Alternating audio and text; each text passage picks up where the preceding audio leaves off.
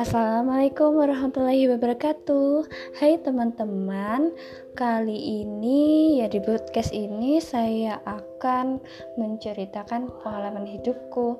Ya waktu itu Sewaktu aku kelas 3 SMK Sebenarnya ada banyak cerita yang tak terduga ya Kalau ya terutama soal cinta sih Ada yang menjadi kenyataan dan dari apa yang aku bayangin saat dia sampai dulu. Tapi orangnya sudah berbeda. Bukannya aku mudah pindah ke hati lain ya, tapi cinta di masa SMK terasa lebih nyata. Meskipun awalnya pahit, tapi mungkin lama-kelamaan akan memanis. Ya, di sinilah aku belajar bahwa cinta tidak pernah meminta. Ia senantiasa memberi. Cinta membawa penderitaan, tetapi tidak pernah berdendam. Cinta bukan mengajarkan kita lemah, tapi membangkitkan kita dengan kekuatan.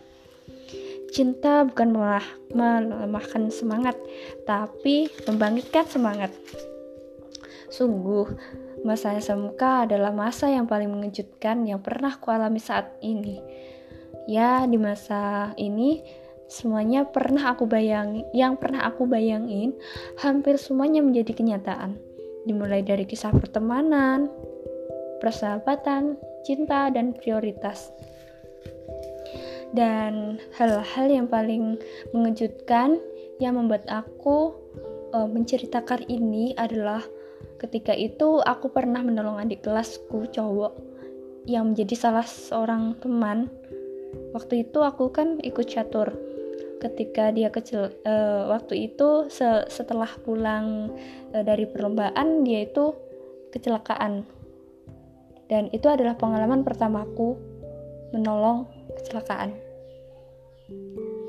Terus aku kelas 3 semester 1 ini menjadi juara kelas hal itu tak kuduga sebelumnya meskipun ada teman yang suka dan ada teman yang tak suka dan yang terakhir adalah aku dapat juara 3 classmate tahun 2017.